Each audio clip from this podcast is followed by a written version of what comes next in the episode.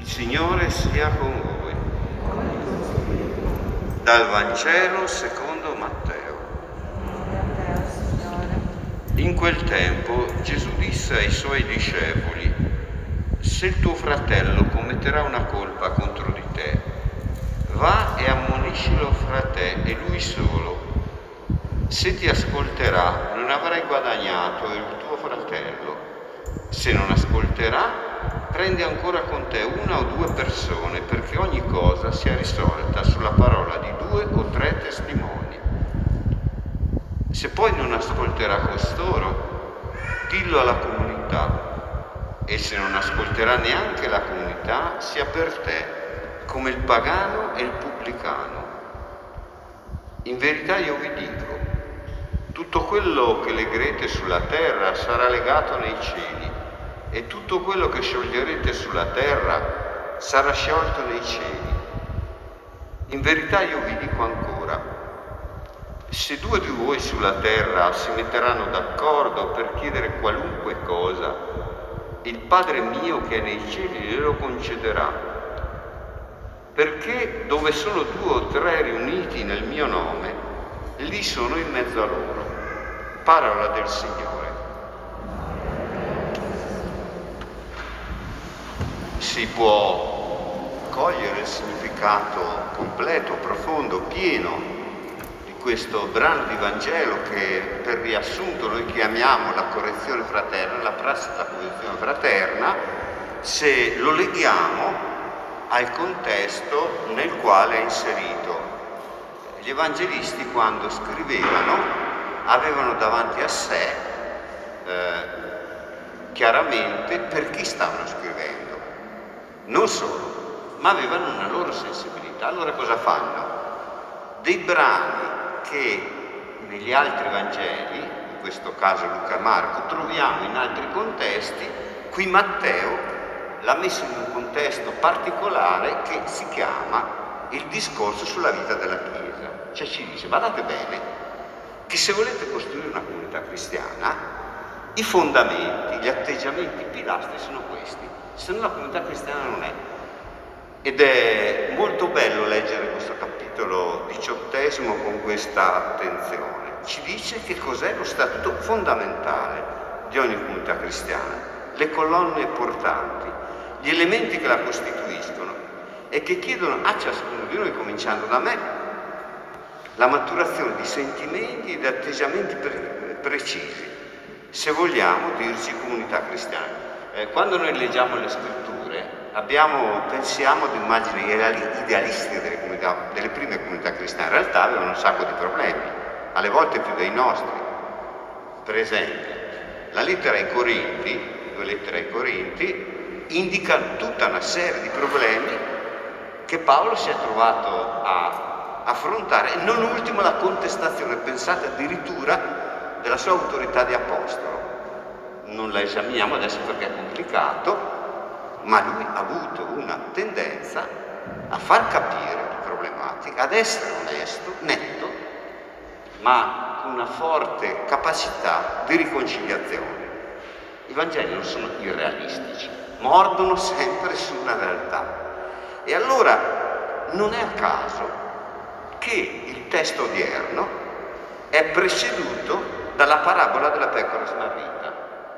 Non riusciamo a capire il testo di oggi se non lo colleghiamo alla parabola della pecora smarrita, così come domenica leggeremo la domanda che Pietro fa fino a quante volte devo perdonare? Fino a 70 volte 7. Cioè, dovrei perdonare sempre. E poi c'è quella parabola che segue per rinforzare questo. E allora, la parabola della pecora smarrita si conclude così, ed è la frase che precede il testo che abbiamo letto adesso.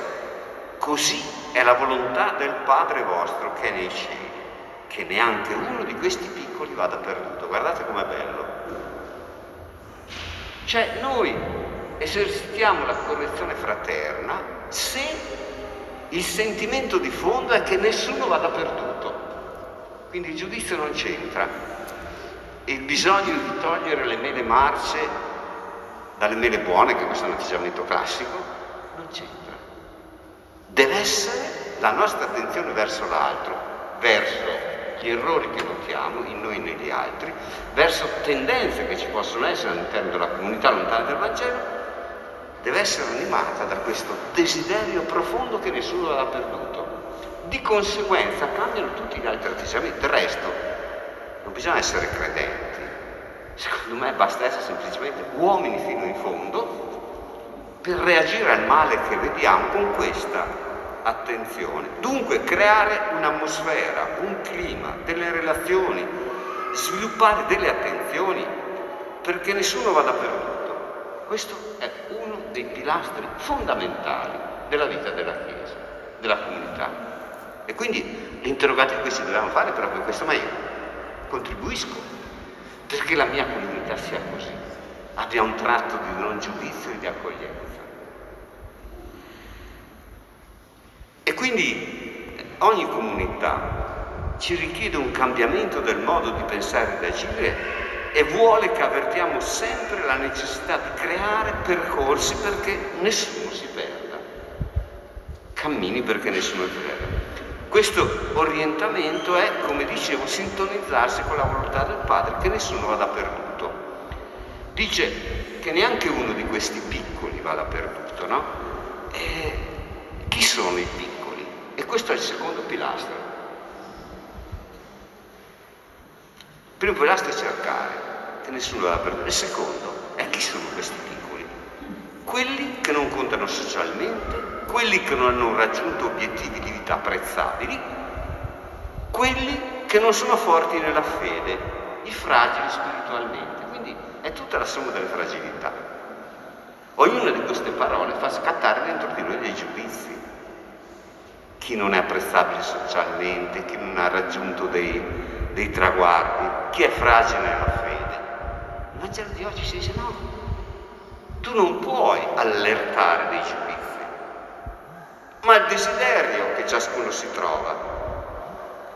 E del resto credo che ciascuno di noi si può riconoscere in queste fragilità per cui io ascolgo la fragilità dell'altro perché? Perché mi riconosco fragile.